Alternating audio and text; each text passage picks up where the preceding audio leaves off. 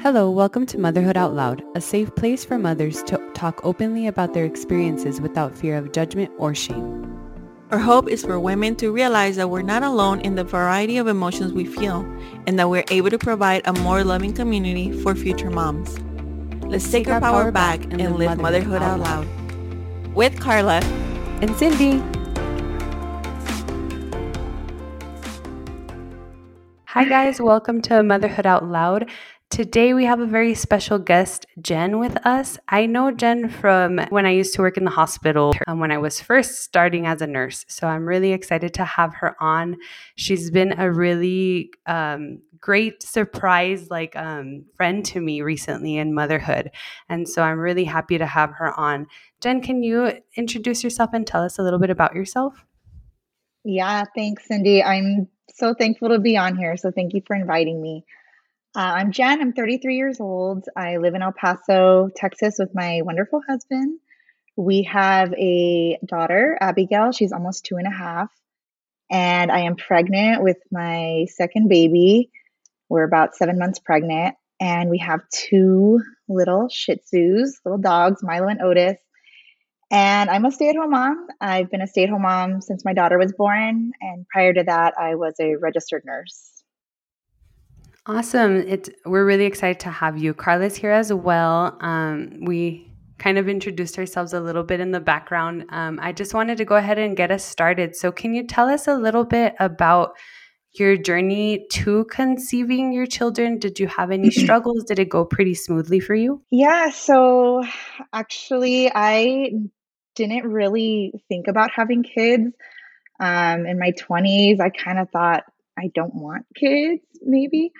Uh, but then when I turned 30, I was already married, and me and my husband started talking about it. So we said, yes, we want kids. So I went to my OBGYN, and surprisingly, she actually told me to expect about a year to get pregnant. And I wow. was really shocked by that because I thought it just happened, or at least would take a few months.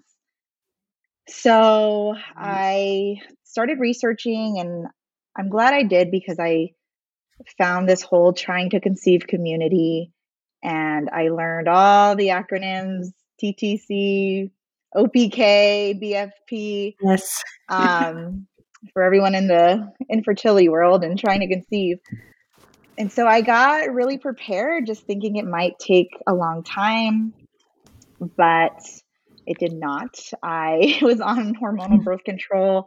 I stopped my pill like on a Sunday night and I bought ovulation an ovulation prediction kit and some pregnancy tests because I didn't even know when I ovulated. I hadn't had a period in a few years because I was on birth control, so I didn't know wow. anything. And a lot of these women's stories are like, you need to know when you ovulate and when you have your period. Mm-hmm. So, like I said, I stopped my birth control. A few days later, I started taking the ovulation prediction kit sticks, peeing on the stick. And within a few days, it said I was going to ovulate. I was like, wow, it works. And then the next day, it said, yes, like you for sure are going to ovulate like within 24 hours. So I told my husband, like, let's just try. Like, I don't know, you know, if it's real or not. And so, sure enough, I got pregnant right away. And oh my gosh so we kind like I kind of had a feeling like I might be pregnant. So I was taking pregnancy tests like every day and I was able to see the line get darker and darker. First yes. I showed my husband the first time and he's like, "No, nah, it's like the lighting in the room." Um but no, I was pregnant. so yeah, we didn't have any trouble. Um and then with my second pregnancy, I did not go back on hormonal birth control. Uh, we were doing fertility awareness method and so I knew when I was ovulating. So we tried and it one try again. So wow. Wow. We got really blessed both times. Send me some of that baby dust. yes, that's amazing. I tell you, I mean, I it's so interesting about the fertility awareness methods, but I mean that could be a, a a topic, a show on its own because I like oh, would yeah. love to drill you on your experience with that as well. Um, with so when you found out you were pregnant, you kind of said your husband Ninja was a little bit like, kind of. It sounds like a little bit like no, that's not true. like it happened too fast. Like what are you talking about? yeah, and really like he didn't believe it, I didn't believe it, and like I said, I had been listening to all these stories of women who had been trying for months and years, and I was thinking that'll be me, but no, not always. Yeah, that's amazing. I'm I'm glad that you got to get pregnant super quickly. That's that's awesome. Obviously, we don't mm-hmm. want to struggle, you know. That's that sucks. But um right. Can you tell us how were how have how was your pregnancy with Abby and how is this pregnancy going? Do you have a lot of symptoms? Uh so both pregnancies have been completely different. Uh, my first pregnancy was really great. I didn't get any nausea. I didn't really have any symptoms. I was really worried because I had had a LEEP um, in the past. The LEEP is, hold on, I wrote it down. Um, it stands for loop electrosurgical excision procedure. I had had an abnormal pap smear in my 20s. And then when they did the colposcopy, I had some like highly abnormal cell growth. So they wow. recommended I get that part of my cervix removed, excised. So when I had had wow. that procedure done, my OBGYN had told me, you may have issues conceiving and you also may have issues holding a pregnancy because your cervix is, you know, you have a scar on there and it's a little bit weakened. Wow. So I had been really worried about that my whole pregnancy and I didn't have any issues and neither with that pregnancy or this current one. So yeah, just something, you know, for women who've had that before, um, yeah, I know, can see how that adds like a lot of anxiety that, you know, you might have issues like, you know, you hear of those people that need like a stitch in their cervix, like they start dilating prematurely and kind of need help to keep everything in. So, yeah, that would have given me a lot of anxiety as well. Yeah, and and that was the biggest thing I was worried about. Um, but they were always reassuring me, "No, it's fine." Um, and then this pregnancy, like I said, it was very different. I had all the symptoms in the beginning. I was sick right away. Um, oh my gosh. Nausea, vomiting. I took a medication called Diclegis for almost the first 20 weeks of my pregnancy. Um, that's for the nausea? That's for nausea and vomiting. Oh my correct? gosh.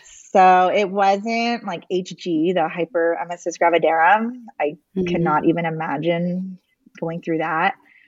Uh, but it was just constantly being nauseous. I would throw up a few times a day. So that's over with. Good. uh, thankfully, no, no other pregnancy symptoms. We did have um, a little bit of unexpected news at our genetic screening with this baby.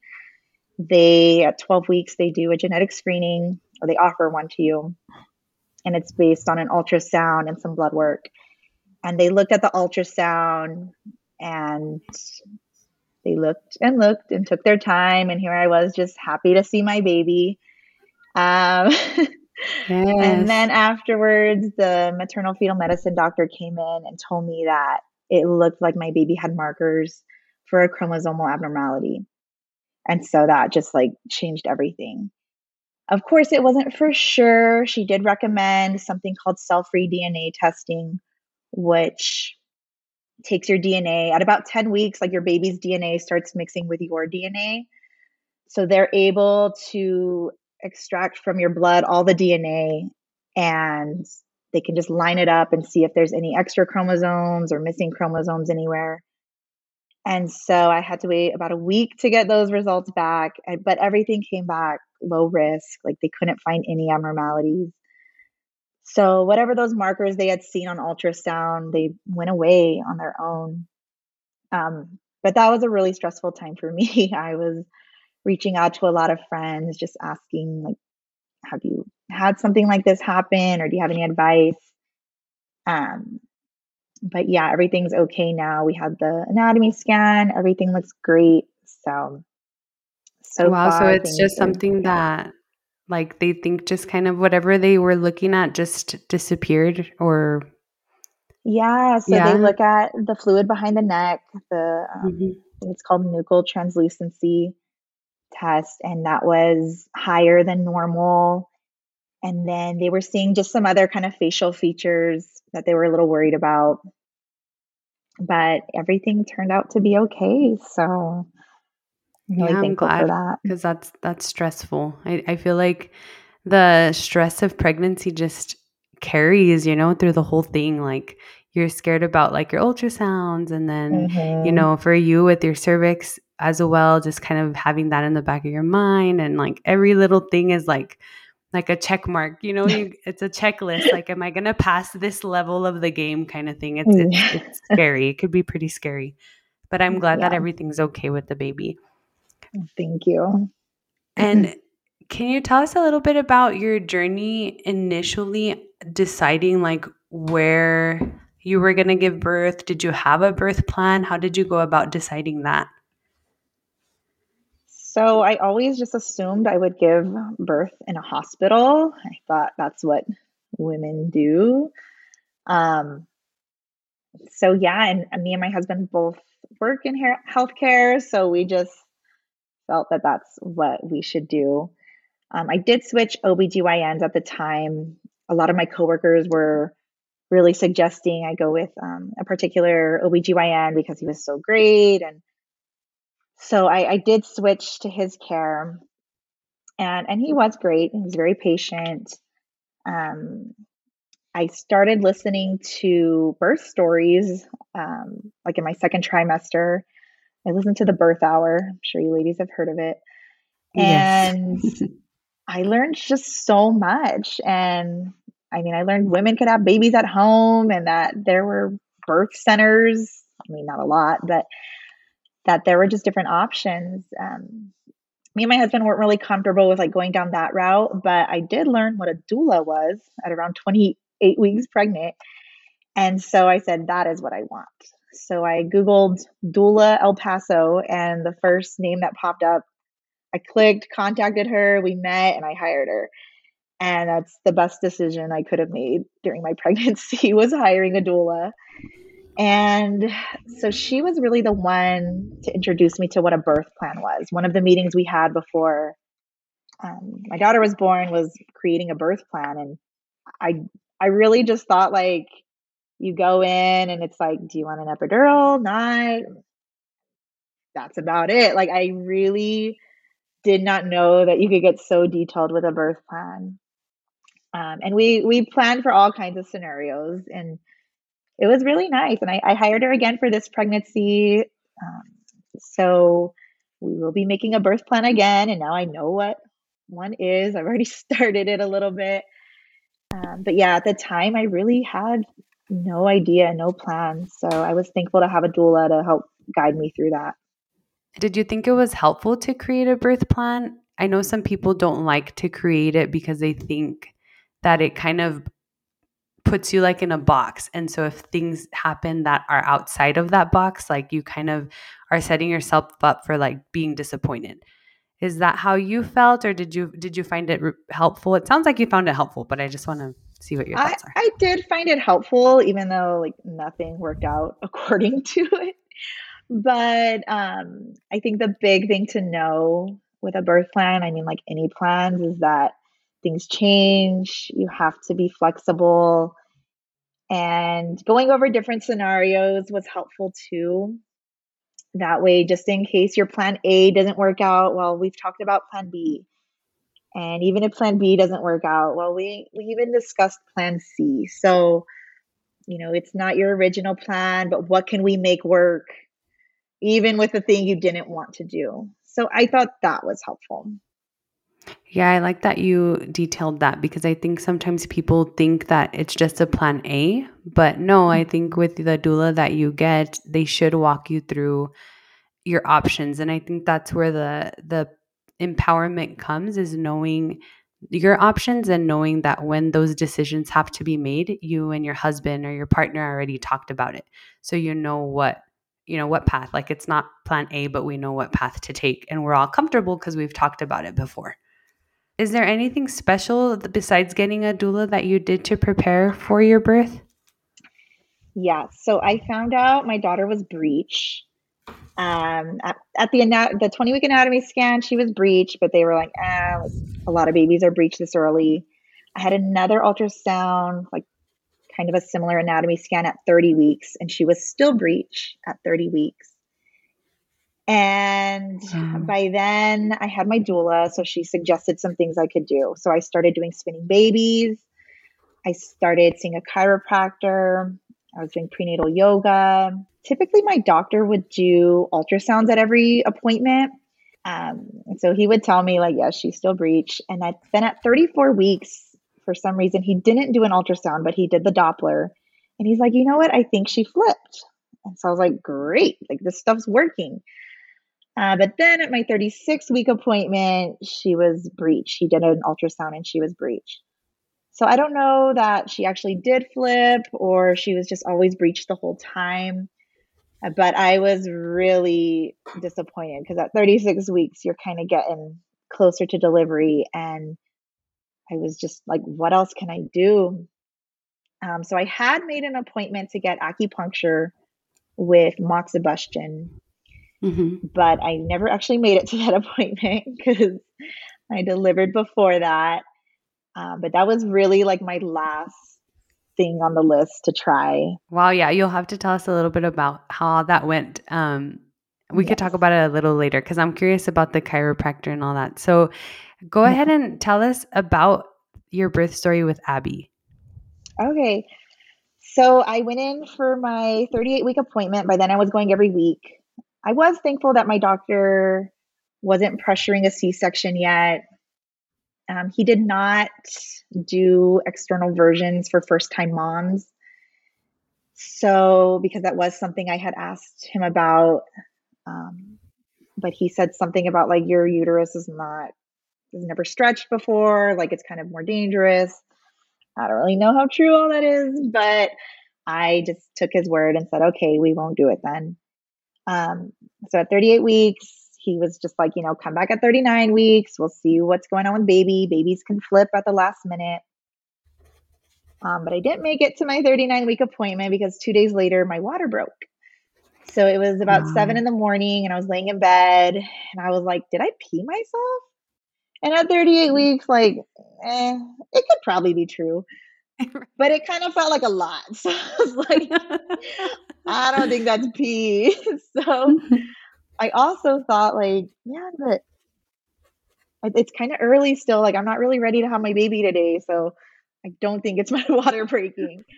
Um, but I got out of bed and sure enough, fluid was trickling down my leg and I knew it wasn't urine. So I called my husband in. I was just standing there and I'm like, babe, my water broke. And he's like, all right, what do we do? What's the plan? And I'm like, I don't know. Like, so I'm like, hurry up, get ready, like pack a bag. So I went, I like sat on the toilet because, like I said, fluid was just kind of leaking out of me. And I started making calls. I tried to get a hold of my doctor, um, but I couldn't get through. So I called my doula, just let her know what's going on. I called the labor and delivery floor um, for the hospital I was registered at, and they were like, "Oh, your water broke. Like you need to come in now." So Right. I also had the thought in my mind because it was pretty early in the morning. I knew that my baby was probably still breech, and I knew my doctor did C sections um, in the mornings. So I was like, well, like we better hurry up and get to the hospital because he's probably still there. He's probably like, you know, in a case or finishing up. Like, you know, I don't want to miss him and then have to wait all day. So we get to the hospital and yeah, he had already left. So he was at clinic. I was just like, what do I do? So they they put me um in triage. Labor and delivery has a triage. And it was so funny because on the bed they just had like this little towel, like a little hand towel. And I was like, no, like my water broke. You have a chucks? And she's like, no, no, this is fine.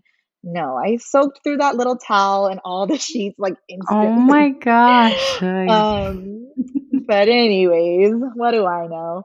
Uh, they did have um, an ultrasound tech come. They did an ultrasound there at the bedside just to confirm that she was still breech, and she was. So they called my doctor and they were like, you know, he'll be here at five o'clock to take you to the OR and you know, it was still pretty early. It was only like nine o'clock in the morning. So Oh my gosh. like, well, what do I do all day? so, Wow. um, so yeah, me and my husband were there. Um, I didn't have any um, any waves yet or contractions. I didn't feel anything yet. I was just leaking, and so I sent my husband home around lunchtime because he was just in, a, in this little plastic chair. And I was like, you know what? Like, go home, feed the dogs, walk the dogs, get some rest, eat, and then just come back later. So he left, um, but I did call him about like two hours later because I started having contractions and waves. And so I told him, This hurts. You need to come help me. so he came back. Um, my my contractions were very irregular and they weren't really that strong. I think I was just a little surprised because it kind of went from nothing to now I feel something. Um, and I called my doula. I told her I was okay, but I did want her there before I went to the OR. Um, they wouldn't let her in the OR with my husband. They only said one person could go. So, and this was pre pandemic. So she was able to come to the hospital and be in our room with us. Um, so she came and yeah, they brought me back to the OR, which was pretty intense. I have been in ORs before, um, but when you're the patient, it's just so different. And I remember my husband had to wait outside, and it was just really, I don't know, it wasn't what I wanted, first of all. And then everyone just seemed so rushed. Like, even that whole day when I was in triage, like, moms were coming and going from the OR, and I'd hear them go. And then 30 minutes later, I hear them come back with their baby. And it was just so crazy how many women had babies that day. Um, but I was in there, and I remember like my CRNA, she was like really tired, and she was like complaining that she was still there. Oh my God. I was like, I'm so sorry for you. Like, Yeah, you're like, I'm sorry, I'm an inconvenience. Thanks. um, she was nice in that, like, I was wearing my glasses and I was crying, so she kept wiping my glasses, and so that was really nice. Um, but otherwise, it was just a weird experience. I didn't expect it to be like that. Were you Um, feeling it was scared or? I was. I was feeling really scared and I was feeling really ignored. Like the NICU team came in, there was like a NICU nurse practitioner and two nurses. And they all, like everyone in the room just started talking about like what vet they go to because someone needed to take their horse somewhere. And I was oh like, You're literally in labor. on? I was like literally on the OR table, like probably naked. I don't know what was going on down below the sheet. Like, Right. and I was just like, why are we talking about vets? And I didn't say anything. Um, I I mean, I would now, you know, hindsight, of course. But I was just like, and I was crying, and you know, the CRNA, she did notice I was crying, and the there was one NICU nurse, and I remember she came over to me. She was so sweet, and she's like, "It's gonna be okay. Like, you're gonna meet your baby." And that was like the nicest thing anyone said to me in that OR. And I was just like, "Give me my husband." And so I think they were like, You're "Oh like, yeah, finally someone acknowledges that I'm having a baby. Like it sounds like they were just kind of like going about their day like nothing. You're like, uh, it's a big moment for me. Mm. It was really weird. I I didn't really appreciate that, but Yeah. I mean, it was okay. I knew everything was okay, and you know, I was trying to just be thankful that you know I, I was going to meet my baby. Um, so yeah, they brought my husband in, and it literally was like minutes, and my baby was born. I thought it was going to take a long time, and no, my baby was there. Next thing I knew, the doctor held the baby over the little, you know, sheet that was in front of me, and it, she was crying, and she was perfect. I remember reaching up, I touched her foot, and everyone in the room was like, "No, no, no, don't grab her." Like, I think they thought I was gonna just like pull her to me, but it was just so like instinctual just to like touch my baby, and I was like, "I'm not gonna drag her, like, I'm gonna try to drop her, like, just wanted to touch her." So yeah, I touched her little feet, and then they took her to the warmer, just to wipe her down and get her clean quick. I sent my husband over there. I'm like, go, go be with her. And and that was pretty quick too. I'm I'm very thankful that it only took him a few minutes to clean her up. They wouldn't let me hold her until I was fully sewn back up. Um, which that was also very quick. So there are a lot of things I, I do have to be thankful for. The procedure was very quick. Um, so they got me back onto my off the OR table onto my bed and they handed her to me immediately, which was so awesome. Um, that I was still in the OR and I got to hold her, and then they wheeled me back to triage with her on my chest. And I remember thinking, like, they actually trust me to hold her, like, while they're wheeling me. Like, what if she rolls off or something? Because I remember my boobs were like so big, you know? And I'm like, what if she rolls off me? And so I was just holding on to her so tightly, like, I cannot drop her. And I think that's when the anxiety started. oh my gosh, um, yeah. but yeah, that was the birth of my daughter. And how was it immediately postpartum? And how how did you feel physically and and just how was it with your baby? Um, I think so I had a spinal, so I didn't feel like any pain or anything like that. Um, I was very thankful because as soon as we got back to my little curtained room in triage, my doula was there, the hospital lactation consultant was there. She knew I wanted to breastfeed, so she waited late for me. And then the NICU nurse, who was so sweet to me, she followed us as well.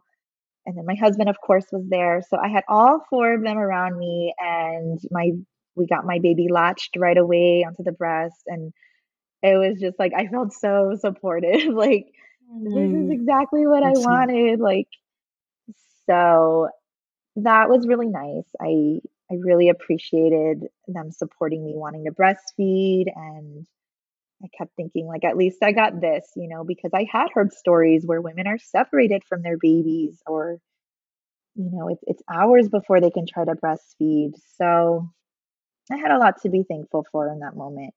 Um, the whole hospital stay overall I would say was not that great. Um, just a lot of things that I like. I didn't want formula or pacifier to be offered.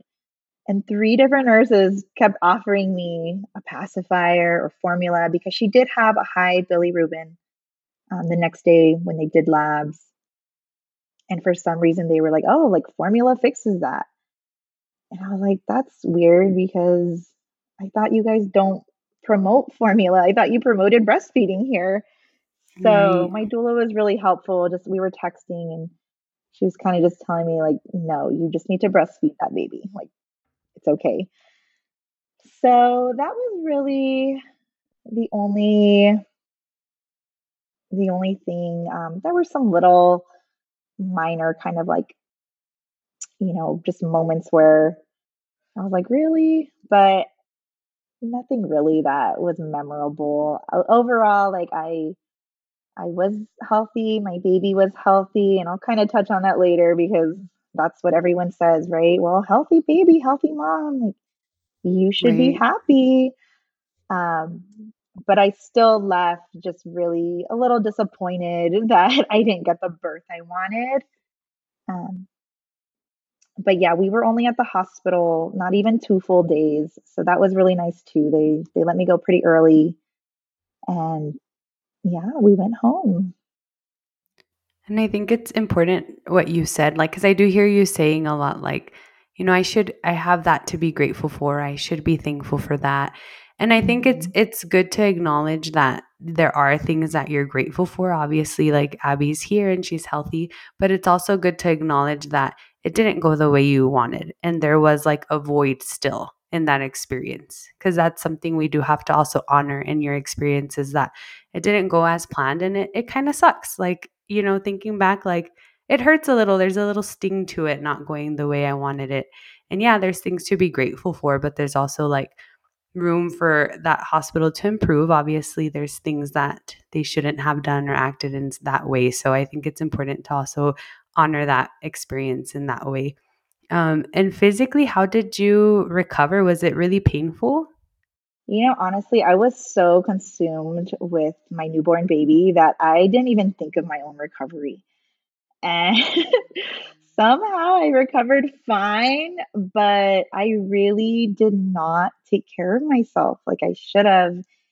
And like I said, like I, I didn't really have a lot of pain. Even in the hospital post um, like they had some good meds for me, but I didn't really need anything. I think I took Motrin a wow. few times.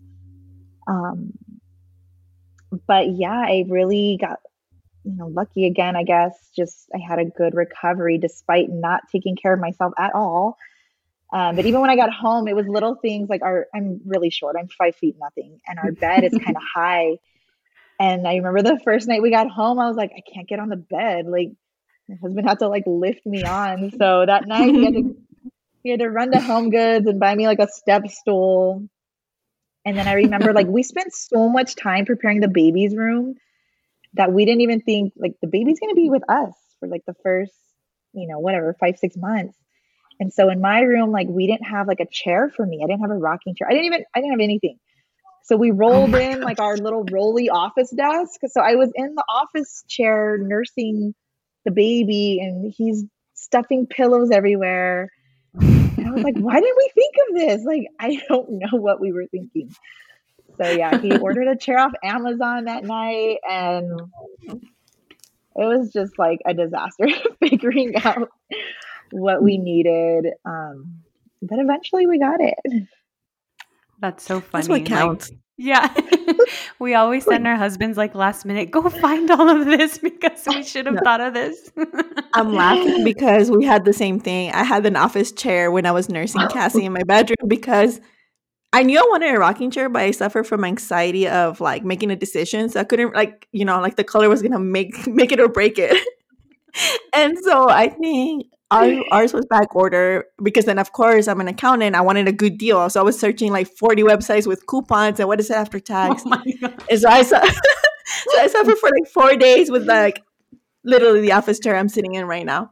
Uh, but that's so funny. Don't feel bad. I I also procrastinate on getting a chair. Like basic necessity sometimes. I know. It's so true. And I don't know, I mean, it sounds like so we had a little bit of issues preparing for the postpartum, I guess initially, like in our setup. So, how did you prep for postpartum at all? Like in general, for how it was going to be with a brand new baby at home, emotionally, and all of that mentally? Did you have I, expectations? I had no idea what to expect. And and I tell women this even to this day no matter how much you prepare, like nothing will prepare you for actually going through it. Um, but I do believe in preparation. I wish I had prepared more. Um, thankfully, my doula, like, she came twice to my house um, after the birth. I think like one week postpartum and two weeks postpartum. And she's a lactation consultant, so she helped with breastfeeding and just a lot of other things. We talked about, you know, the birth and, you know, she did some dishes. Like, it was awesome. But wow. that's really the only thing I had for myself. I didn't know what to expect. And like I said, I was really focused on my baby. So I think processing my birth and processing, you know, things that I didn't like about the hospital, like I just totally pushed that aside. And I was like, I have this baby to take care of now. Like, on we go. Um, but the right. thing, and I'm really glad you mentioned it a little while ago, Cindy, is that like if you don't process those things that did not go your way or that really disappointed you, like it's just gonna be there and mm. it'll come back. And it did later on in postpartum. But at that time, immediately, you know, like those first three months, like I was really just focused on my baby. And and so was everyone else, which kind of surprised me too. Like, you know, everyone just wanted to see the baby and how's the baby? And you know, like I, I remember I had one friend and prior to giving birth, she had told me, like, I'm gonna check on you postpartum. And I was like, yeah, cool, whatever. And she's like, no, no, I'm going to check on you, like mentally. And I was like, oh, thank you. Like, you probably don't have to, but thank you. And sure enough, she would call me and she's like, I'm not calling about the baby. Like, how are you? How are you doing mentally? Like, do you need to talk? And and at the time, like I said, those first few months, I was like, no, like I'm fine. But I, looking back now, like I am so thankful for her And I did over time end up opening up to her a lot, but I just remember thinking like she's the only person who's really reached out to me like that. Like asked me like about my mental state. And I think all moms need friends like that and not just one friend, but you need like a whole support team of people who are asking how you're doing and what you need and if you just need to talk or you know because I, I think what i got a lot of times when i did start to open up a little bit was like well you and your baby are fine. Nothing traumatic happened. Like there was no nicu stay. You didn't bleed out. Like you know what are you like almost like what are you complaining about? So i really just thought like yeah people are right. Like you know and i think that kind of helped me bury you know things further and further back but yeah later in postpartum i i would say i i probably did have postpartum depression. Um, even though it wasn't in that immediate postpartum phase phase that most people think of i would definitely say i had postpartum anxiety right away. Um, I, I didn't want to drive for weeks. I was so afraid of getting in a car accident. I could like imagine it in my mind. And yeah, just little things, you know, like dropping her or I'd like have my phone and I'd be like, what if I drop my phone on her head and like cause a dent in her forehead or something? Like I would just right. think of all these things, but the anxiety did get better, of course. Um, but yeah, like I said, later I, I did hit some depression. I I would call it too like an identity crisis as well because I kind of just pushed myself so far back that I I just lost who I was even. And and I felt like no one was even asking about me at that point. You know, it was all about the baby. Yeah, and that that's hard. I think a lot of if you've never gone through it, you don't realize. And I think your friends too, if, if especially if they're not moms, they don't know like to check on you, right? And it's kind of you don't know until you know kind of thing. And we do get like forgotten. It, it sucks. like you do feel kind of, you know, pushed aside. I think even up to now, sometimes I'm like, what about me? You know what I mean? Like, yeah. Oh, he's yeah. fine. You know what I mean? Like the baby's yeah. fine. Trust me. Like he's chill. Like nothing's wrong. But mm-hmm. you know, and, and it's true, like how your friend would call you and tell you, I'm not going to ask about the baby because the baby's fine. Like that, they're fine. It's more about how are you? And how did you, so initially, did you, like, did the lack of sleep and all of that, was that hard for you? Or did yeah. you really not start to like feel kind of like that depression set in until later? Oh, yeah. Initially, that lack of sleep hit me so hard because I was breastfeeding. I didn't want to bottle feed until she was about like three months at least because um, I didn't want like nipple confusion.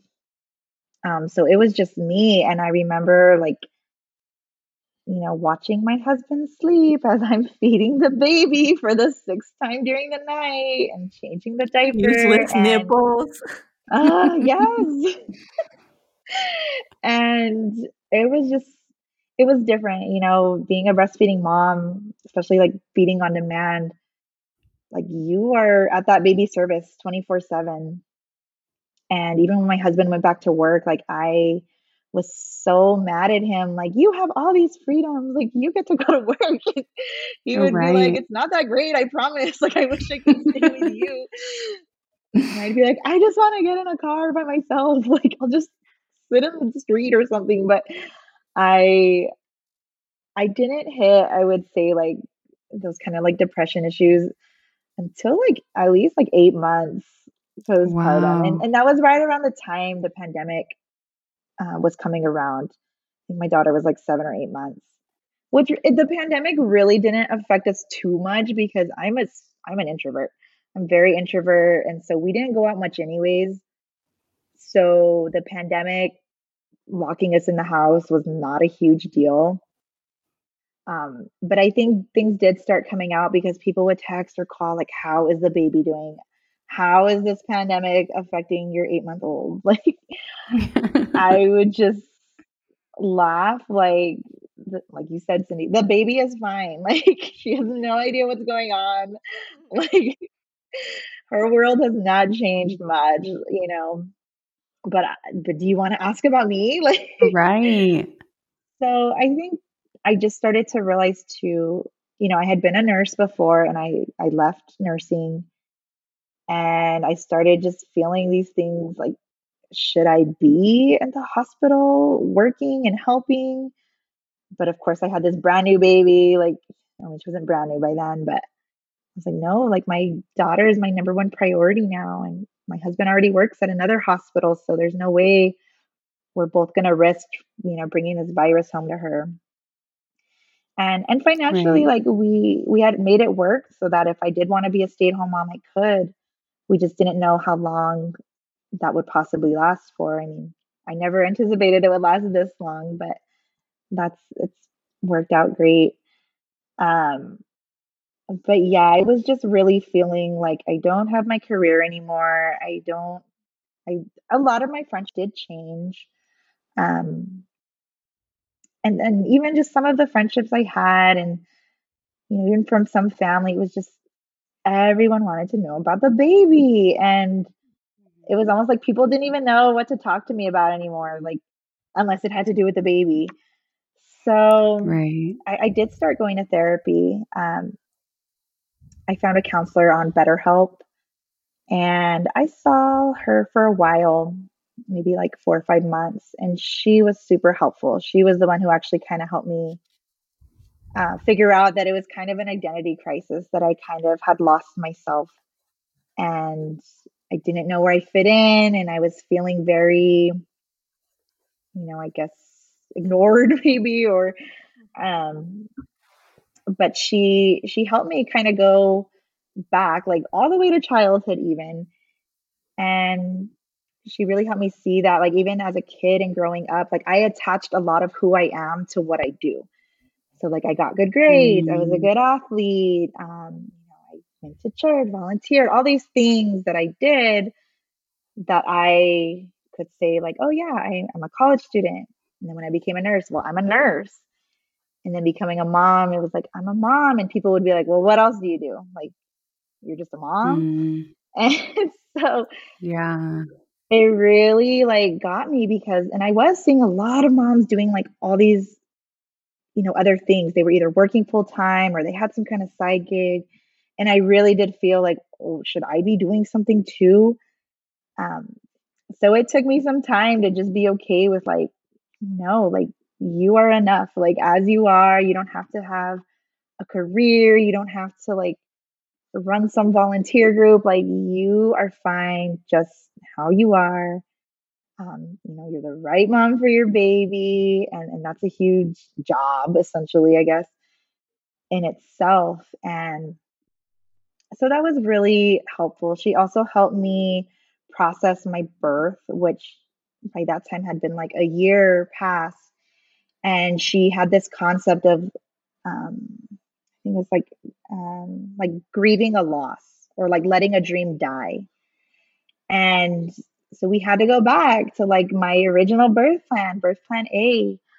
And I remember like the one thing I didn't want was a cesarean birth, and that's what I ended up happening. And so we kind of just had to unravel and process all my little disappointments along the way and all the people I had to forgive, you know, in the hospital and during that time, like who I felt like, you know, I didn't get the best treatment or whatever. And so we we went back and that was really helpful. Like like I said, now I can go back and talk about my birth and really find things to be thankful for. I still find new things to be thankful for. Um, whereas for a long time, I was really just like, ugh, like I didn't have the birth I wanted. And now I can say, like, I had a cesarean birth and, you know, it was okay. And I think the big thing is like, so many women have cesarean births. It, it's so common. And I think because it's so common, like society, we all have this stigma like, it's fine. You know, these women are fine. It happens, you know, thousands of times a day. But just because something is common doesn't mean it's right Like just because something happens a lot doesn't mean it's normal, doesn't mean it's okay. Because I would say probably the majority of women I talk to who've had a cesarean birth, it's not what they wanted. There are women, of course, who who do want that and choose that, and that's great. I think as long as you know your options and you're choosing, you're making an informed decision, then that's great. Um, but I think for a lot of women, it was not their original plan. And I think just like what you ladies are doing, giving women the space and the support to say, like, you're right, like, that wasn't what you wanted. And do you want to talk about it? Do you want to share? Um, because, like I said, initially, like, I didn't really have that. It was like, you're fine, baby's fine you know and, and, i mean any kind of birth i you know, even vaginal births can be very traumatic. So, yeah, I think just being able to open up about it. Another thing my therapist at the time had said is that, you know, trauma, even though my birth wasn't traumatic, but trauma is not your fault, but your healing is your responsibility. And she wow. really put that into my hands of like, you know, this is going to like stay with you forever unless you deal with it. Like you have to do the hard work. And and I did. And I was you know, very adamant about like I don't want to feel that way about my birth. I don't want to feel bad about the way my daughter was born. And so yeah, I had to do like I said a lot of just going back, you know, talking things out, pinpointing what it was that bothered me or who specifically did what and then really forgiving and letting go. And yeah, that helped me a lot. I can say I'm in such a good place now, such um, a better place, especially going into my second birth. Um, I just was so much better prepared, and I just feel for for moms, all moms now. All moms have a great story and a unique story, and I just feel like you know, there's something we could get from everybody and learn from everybody. I was just gonna say, Jen, I thought that was like really beautiful what you said about like that your therapist said and that you not so much take ownership, but know that sometimes like you say, we get forgotten, we get talked about, oh, how's the baby? And we kind of like start losing, and I suffer from that, right? Where like you start losing who you are and you start focusing on your baby and you kind of forget about yourself. But it's true nobody's gonna heal us nobody's it's our own responsibility and i think that's beautiful that you like sought treatment and that you took it and that you made peace with the birth like because like you say you have to mourn the loss you had a dream like we all had dreams growing up right like some of us um you know we wanted to get married in a church or we wanted to take a vacation somewhere like and if you don't get to do that like it's okay to hurt and to lose that and to mourn it because it is a loss like what if your dream was to really like i don't know go to college and for some reason you couldn't go? And people like give you that benefit. They don't say oh it's okay you have a job. Like they feel bad for you so why do we let moms like just because you lost the dream that you had yeah like, i know birth plans go out the window right but it's okay if it went bad and it's okay for you to be like well that's not what i wanted and for people to accept it and not say like well you should be grateful that your baby's okay yeah you're 100% grateful but yes, let's mourn the loss, let's process the loss. So I think it's beautiful that you did that. I like apply you for seeking the therapy and the help for that. Thanks. Yeah, I'm glad that Thank you found you. You found your therapist. It sounds like you found someone to listen to you when a lot of times we're kind of like told to just sit down, you know, like shut up, like you don't have anything to talk about. Your baby's fine. Like there's bigger like problems in the world. And it's like no i mean i i didn't get it the way i wanted and and that's okay. I need to process it. And for to find someone to listen to you talk about that you know i'm really glad that you did that as well. Thanks thanks ladies. I i don't share that a lot but i am totally open about it when it comes up because i i do think therapy is great. I wish i would have done it earlier. Um, even my husband actually started going to therapy too a little bit shortly after I started going. Um, so yeah, we're big supporters of going to therapy, and um, I got really lucky with my therapist. She had, had never even had children before, so for her to really relate to me, um, yeah, you know, re- regarding childbirth and being a mom was really cool. And I, I been in contact with a lot of friends lately who kind of have that same mindset. Um, and kind of how we reconnected against Cindy is just having these non judgmental people in your life who you can vent to or talk about things. And they are just like, yes, like you have a valid point and let's keep talking. And so, yeah, I'm really thankful for people like that in my life. And you brought up your husband, so I wanted to ask you, just kind of going into another direction, real quick. How how was your relationship with your husband? You know, after having the baby, did did it get a little crazy? I mean, for me, it did. So I want to know if it, if it did for you as well. yeah. Um. Yes, it it did. We were not prepared. Um I ended up reading a book like much later postpartum about welcoming a baby into your your marriage. But initially, no, we weren't that prepared. And like I said, the big thing for me was I felt like he had just like all this freedom. He was very helpful. He was very great with my daughter. Um but I still felt like the one like I'm the one stuck here, you know, and it seemed i mean he wasn't doing anything fun. He was like going grocery shopping and getting gas and doing like normal things but i'd be like you're so lucky like i want to go to the gas station. And like so it did i i would like i mean i i would say there were times i had rage. I had straight up rage yes. for no reason like like i said something so small going to the gas station like and would set I, you off. Yes. And to me and my my mind and my hormonal mind at the time just it seemed like you have all this freedom and it's yeah. just me and you know he was very poor guy very patient just letting me vent in my not so pleasant way but he, he did we we finally like we worked on our marriage a lot. Like i said we each ended up going to therapy on our own. Um, and actually the plan was to then do marriage counseling together but we ended up like not even needing that. Um, but we we worked a lot on just our communication. And I, I think for me and maybe for some other women too but like i kind of wished a lot of times like you should just know what I need. Like you should know what I want. You should read my mind. Yes, like you should know these things. And for him, he would he would tell me like, no, like you have to just just tell me, like make a list or and like at first that bothered me because I, I like I said, I thought like, no, you should know. And then no, I, I would start making lists or telling him specifically what I needed. And sure enough, like it, it worked. So, right. Um, I, I think that's just the thing with men and women. Um, mm-hmm. You know, men, most men, they, they don't mind being told, like you said, like they're not mind readers. None of us are mind readers.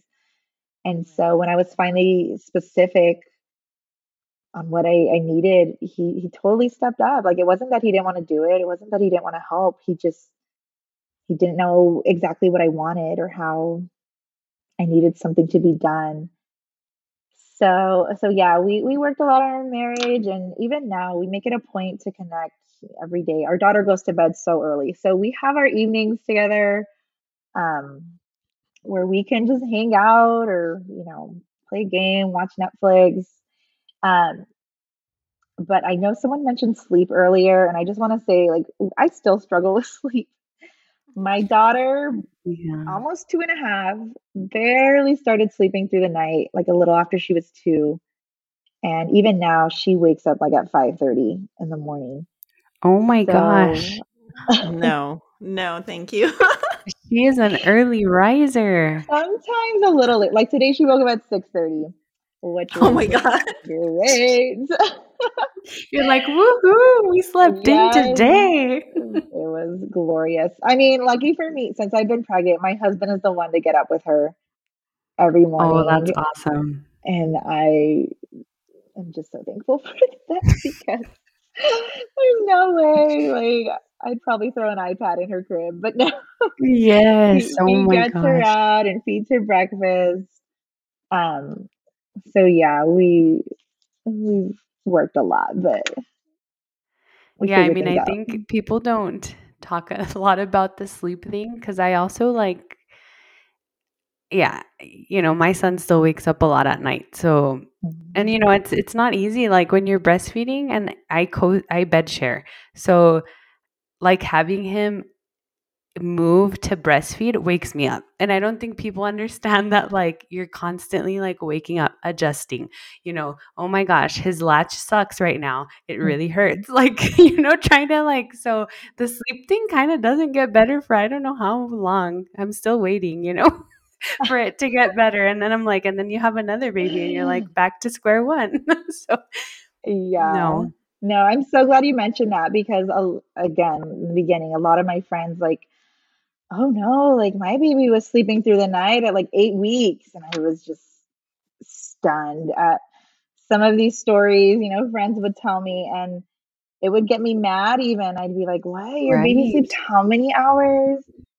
Um, you yeah, know, and another like, is mine too, broken? I know, right?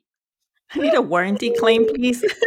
um, yeah, I, I, I would also hear like just give that baby a bottle or you know, my grandma like give give a bottle of rice milk before bed, and I'd be like, "Oh my god, oh my no, god!" We talk um, about all the stuff our grandparents and our moms tell us about things we should be doing, especially when you're breastfeeding, and they, you know, didn't breastfeed for that long. I'm like, no, just no, please, no. Yes, you guys will have to do an episode just on like the wonderful advice breastfeeding moms get or any. Oh my gosh! Any, any way you feed, you're gonna get some comment. So yeah, yes.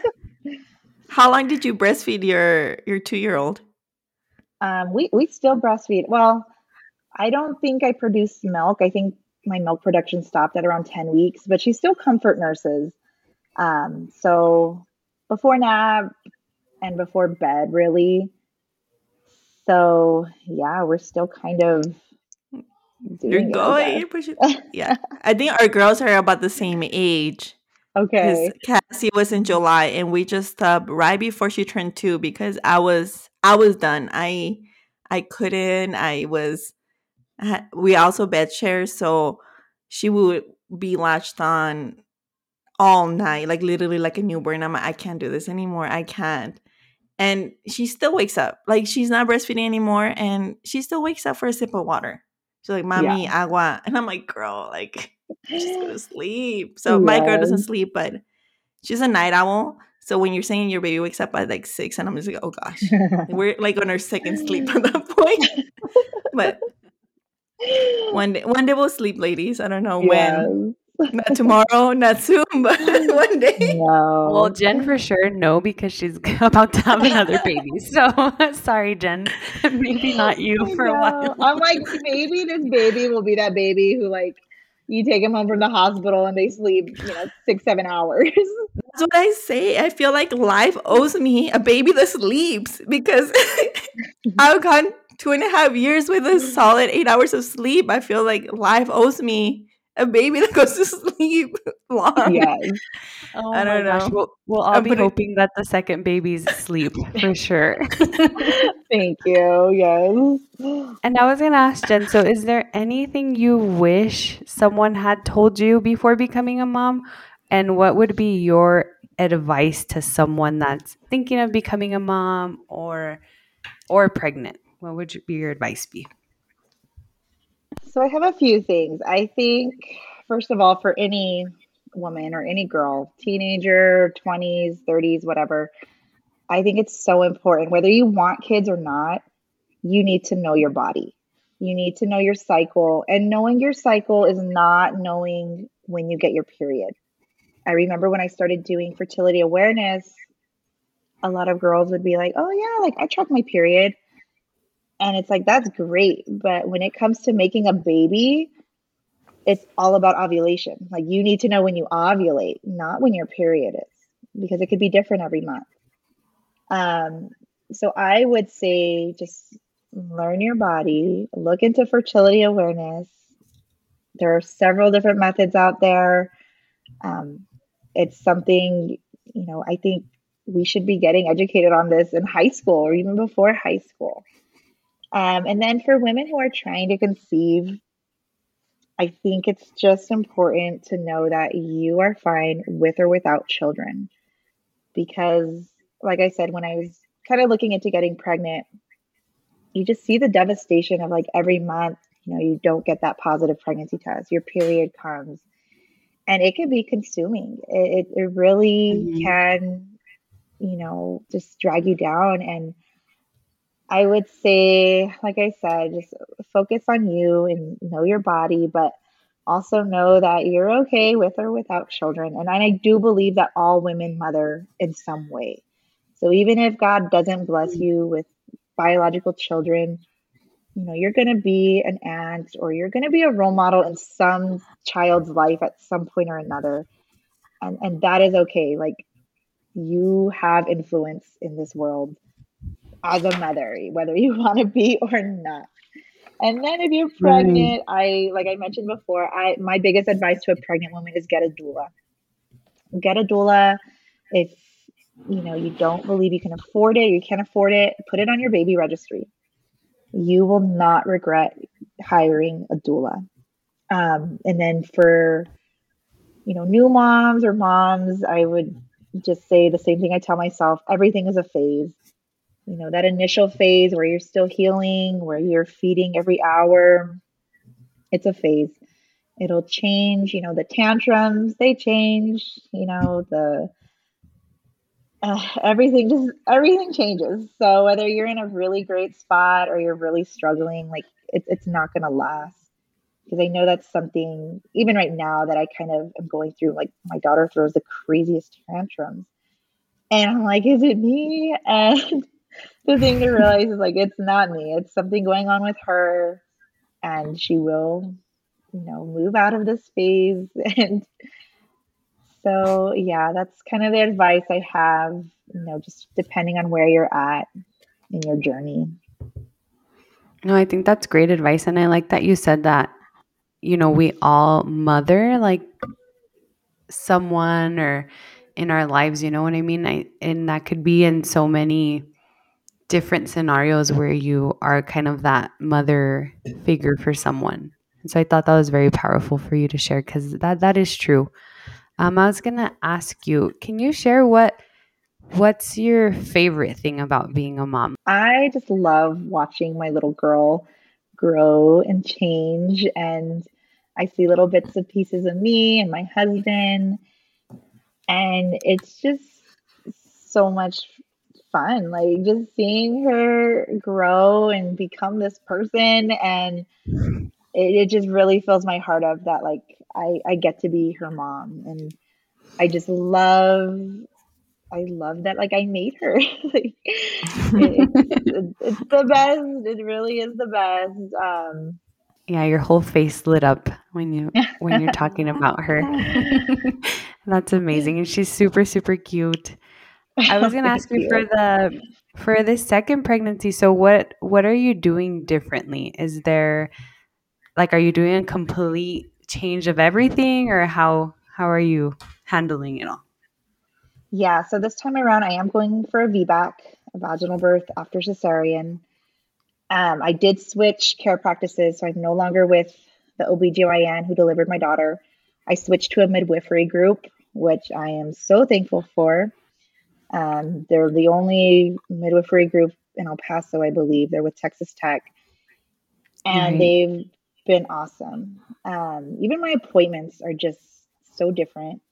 They don't really do. They're a little bit hands off as far as like ultrasounds. Like I've only had two ultrasounds, and I don't think I'll get another one. But they're just very patient. My appointments take as long as they need to take. They're never in a rush they're very holistic. You know, they ask about all aspects of my life. And I've just really appreciated their care. Um, I do meet with one of their OBGYNs in the coming weeks because because I am going for a VBAC. I do need to meet with one of their OBGYNs at least once. Um, mm. They said just in case I will have to meet them again at some point during the birth, but they said that's very unlikely. Um, but the whole group, everyone is supportive of VBAC. Everyone is supportive of you know, getting having a doula. Like they're all so on board with me having my doula. Um, they did say eventually we'll go over my birth plan. So it's just been a whole different feel this time around. Um, obviously, I'm much more prepared. I know a lot more now than I knew back then for my first birth. And I am starting to do a lot of things early on this time. Like I started going to a chiropractor. I have started the spinning babies exercises already. I'm taking an evidence based birth class. Um, so I feel like I'm doing a lot this time to just focus on me a little bit. And I will mm-hmm. definitely prepare more for postpartum this time around. Um, so yeah, it, it's very different. And did they give you at all like a hard time when you said you wanted a VBAC? Was there like any pushback? Was there um, evaluating like if you're a good candidate or anything like that?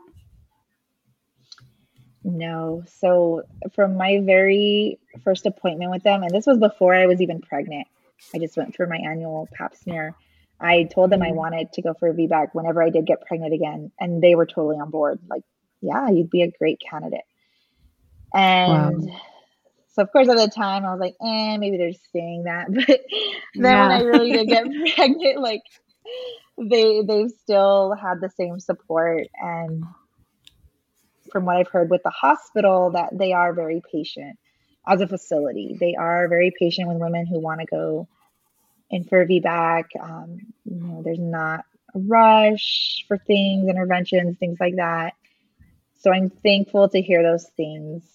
Um, my first, well, with the OBGYN I was with with my daughter, when I went for my post op appointment with him, I had mentioned, you know, for my next baby, I want to go for a VBAC.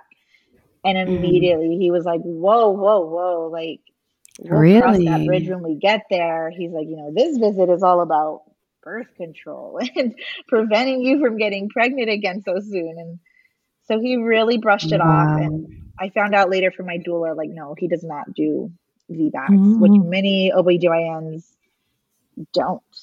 Um, right. And it's really the hospitals they work for, I think, just liability issues. Um, so yeah, I, I my doula had referred me to this midwifery group whenever I did want to get pregnant again. So I'm, I'm glad I made the change. Yeah, that's amazing. I'm glad that you did too. And with your, so you're taking an evidence based birth class. So that's mm-hmm. um, birth education. And how are you? Did you take a class before your first baby, or is this also something kind of new that you added? Well, with my first, I did the, they did like a childbirth class at the hospital. It was just like one day, and they just kind of go over, you know, what to kind of expect at the hospital. And they also right. had a breastfeeding class I did too. Um, but it was just really brief. Um, this class I'm doing now, it's a ton of research. It's it's mostly videos, and then I meet with my instructor like once a week for five to six weeks. And this time around, like I'm learning so much, just all these interventions to or not interventions, but all these things I can do to put off getting an intervention while I'm in the hospital what the research says about eating while pregnant, drinking water while pregnant. Um, right. I'm just learning so much that I'm like, man, I wish I had this the first time around. Yeah, that's amazing. And I think with the hospital based courses, I think I've been reading this book and it's really interesting the way that hospital classes came about. So it's part of the transition from like out of hospital birth to in hospital birth that as a way of kind of controlling how things occurred in hospital, they developed a birth education from the hospital. They kind of took it away from the community and brought it to the hospital, but it was in a way a way to control the woman. So kind of like how do we teach them to be a good patient? Like you're to walk in, this is how you you're to wear a gown, you know, this an epidural, like kind of it's really interesting. And I think a lot of people don't realize like a lot of that it's kind of like a woman's rights issue. And I don't think when people like, oh, it's just a C section. Oh, it's just an epidural. Like they don't see that the history, like the historical significance that it has. So it's I'm really glad that you're taking an out of hospital community based class because it's it's very different. So what you're learning you would have never been taught because the doctors kind of don't want you to know, right? They'd rather that you don't cause a fuss and you kind of just shut up and take it kind of thing, you know? So I'm glad that you're taking that. Yeah, I mean, I'm super nerdy about all that and I it's very interesting to me, so I'm really glad that you're taking that class and that you found it helpful. Yeah, no, you're you're absolutely right too because even when I was taking that hospital class, it I remember when they talked about epidurals, it was like, and when you get your epidural, like it wasn't even like if you choose to go, and it was like mm, when Yeah. you when you go. Um, like hospital orientation. It's like this is how your first, this is how your birth is gonna go. Here's your orientation. Because I remember switching, uh, hot, like, what making my decision on which hospital I was gonna deliver because I didn't like what they said, and I was very like, I had a doula and I had this idea. And they're like, no, this is the way we do it. And I was like, okay, well, peace out. I'm not delivering here. And I, I was like, bye. And you know, I went to the other hospital, and sure, it, and it is an orientation. It's not education. is an orientation of how your day is gonna go and how your delivery is gonna be, regardless of what mom feels like doing. Yeah, Yeah. that's No, that's that's wild. absolutely right. Um, yeah, it it does not prepare you like the way you should be prepared. You're right. Um, I was Yeah. gonna mention one more thing I'm also doing Yeah. this time around is I'm doing um, pregnancy coaching calls with um, a doula, and it's something new she's offering, and she had done this raffle where she was giving away like some free coaching ses- sessions, and I happened to win. And so I've been having weekly calls with her. And well, let me tell you, it's been really great every week just to talk to somebody about my pregnancy and my birth. Like I, I'm telling you, this time around, I just feel so much more prepared. You know, even if things don't go my way, at least I can say I did everything I could. Um, but she's been really helpful too, just as someone to talk to. It's literally like a friend. And and sh like I said, she is a doula. Um, she's out of state, but it's a service she offers. And I was talking to her just the other day, like this is a something that should be offered to all women. Like it should just be included in the whole pregnancy package. Like when you get pregnant, you should just have all these things that come along with it. Like your Right. therapist, your your friend, your doula, like you just need all these things. I think as a society, you know, from like our moms and our grandmas, we we just became the like women suck it up and push through. Like that's just how birth is viewed. And I I don't know. I'm doing things totally different. So we'll see. No, and I, I mean, you're reclaiming that. So I'm like super happy for you. You're reclaiming that. And no matter what happens, you are changing the narrative for Abby. And that's really Mhm. powerful because now Abby's mom is going to have experienced, you know, how it was like without so much preparation, how it is with a lot of preparation, with a lot of support. And she's going to have a mom that's going to honor that for her and be like, hey, Abby, like, you're pregnant, or, you know, whatever. Even starting with the fertility awareness methods, like, let's do that. She's going to have someone so supportive for her when she, when and if she ever does get pregnant and wants kids mm-hmm. that can help her navigate that when we didn't have that. And so I'm really happy like that that's already such a huge win for you. And Yeah, like that's amazing cuz you're prepping for her. And you know, and it's weird. I know we don't we already do everything for our kids, but even if this also is ends up being for your kids as well. You know, and no matter what. So I'm like super excited for you. I really have you in my thoughts and prayers in terms of like this next delivery that everything goes well no matter the results like whether you know whatever happens i i just hope that you're supported and respected in your decision making because i think that's what's going to make the big difference so i'm really excited for you Thank you. Thank you, ladies. yeah thank you so much jen i don't know if you have anything else to say if not we really just thank you and i I hope to have you on again after your next baby to see how everything's going. Yeah, that would be great. Um, no, I don't have anything else to add, but just thank you, ladies, for what you're doing. It's really great. Thank you so much, Thank Jen. you so much. Thank you.